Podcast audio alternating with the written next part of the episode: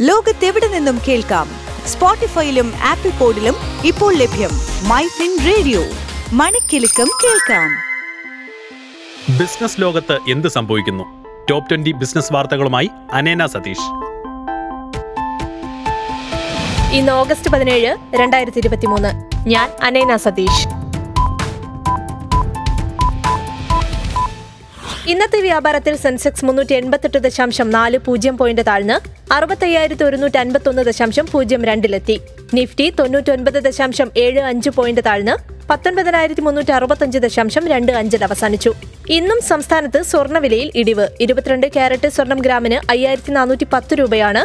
പവന് നാൽപ്പത്തി മൂവായിരത്തി ഇരുന്നൂറ്റി എൺപത് രൂപ. ഇരുപത്തിനാല് കാരറ്റ് സ്വർണം ഗ്രാമിന് അയ്യായിരത്തി തൊള്ളായിരത്തി രണ്ട് രൂപയും പവന് നാൽപ്പത്തി ഏഴായിരത്തി ഇരുന്നൂറ്റി പതിനാറ് രൂപയുമാണ്.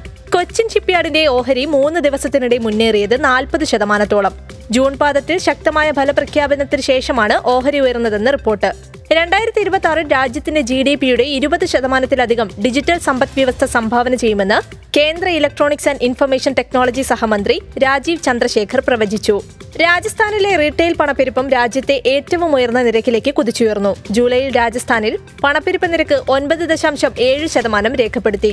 പാദരക്ഷ നിർമ്മാതാക്കളായ ബാറ്റ ഇന്ത്യ തന്ത്രപരമായ പങ്കാളിത്തത്തിനായി സ്പോർട്സ് ഷൂ നിർമ്മാതാക്കളായ അഡിഡാസുമായി ചർച്ചകൾ നടത്തുന്നു. ചർച്ചകൾ അന്തിമഘട്ടത്തിലെത്തിയെന്നാണ് C N B C report ചെയ്യുന്നത്. കണ്ണൂർ വിമാനത്താവളത്തിൽ നിന്ന് ഇന്നു മുതൽ ചരക്കു കയറ്റുമതിക്ക് മാത്രമായി പ്രത്യേക വിമാന സർവീസ് ആരംഭിച്ചു.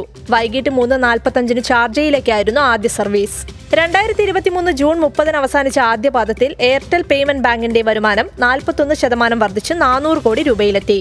ഐനോക്സ് വിൻഡ് അതിന്റെ പ്രൊമോട്ടറും പ്രൊമോട്ടർ ഗ്രൂപ്പ് സ്ഥാപനങ്ങളും കടം തിരിച്ചടയ്ക്കുന്നതിനായി കമ്പനിയിൽ അഞ്ഞൂറ് കോടി രൂപ നിക്ഷേപിച്ചതായി അറിയിച്ചു. സ്കോഡ ഓട്ടോയുടെ ചെക്കൻ പ്ലാന്റിൽ നിന്നുള്ള കാറുകളുടെ കയറ്റുമതി ആറ് ലക്ഷം യൂണിറ്റ് കടന്നതായി കമ്പനി അറിയിച്ചു.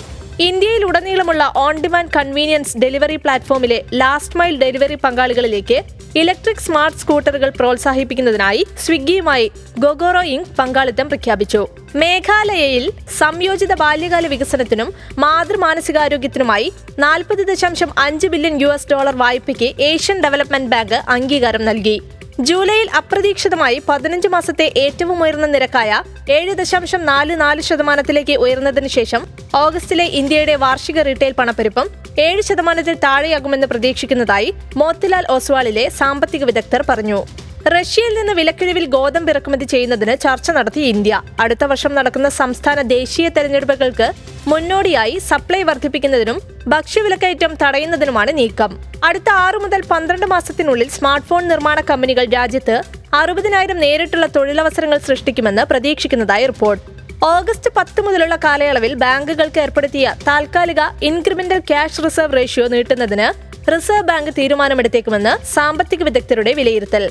സംസ്ഥാനത്തെ ഏക വൈദ്യുത വിതരണക്കാരായ കെ എസ് ബി ജൂണിൽ അവസാനിച്ച പാദത്തിൽ നൂറ്റി രണ്ട് ദശാംശം രണ്ട് എട്ട് കോടി രൂപയുടെ അറ്റാദായം നേടിക്കൊണ്ട് ലാഭത്തിലേക്ക് തിരിച്ചു വന്നു.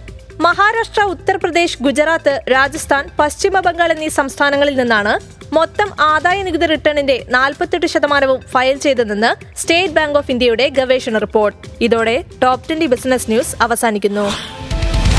ലോകത്തെവിടെ നിന്നും കേൾക്കാം? സ്പോട്ടിഫൈയിലും ആപ്പിൾ പോഡിലും ഇപ്പോൾ ലഭ്യം മൈ ഫിൻ റേഡിയോ. മണിക്കെലക്കം കേൾക്കാം.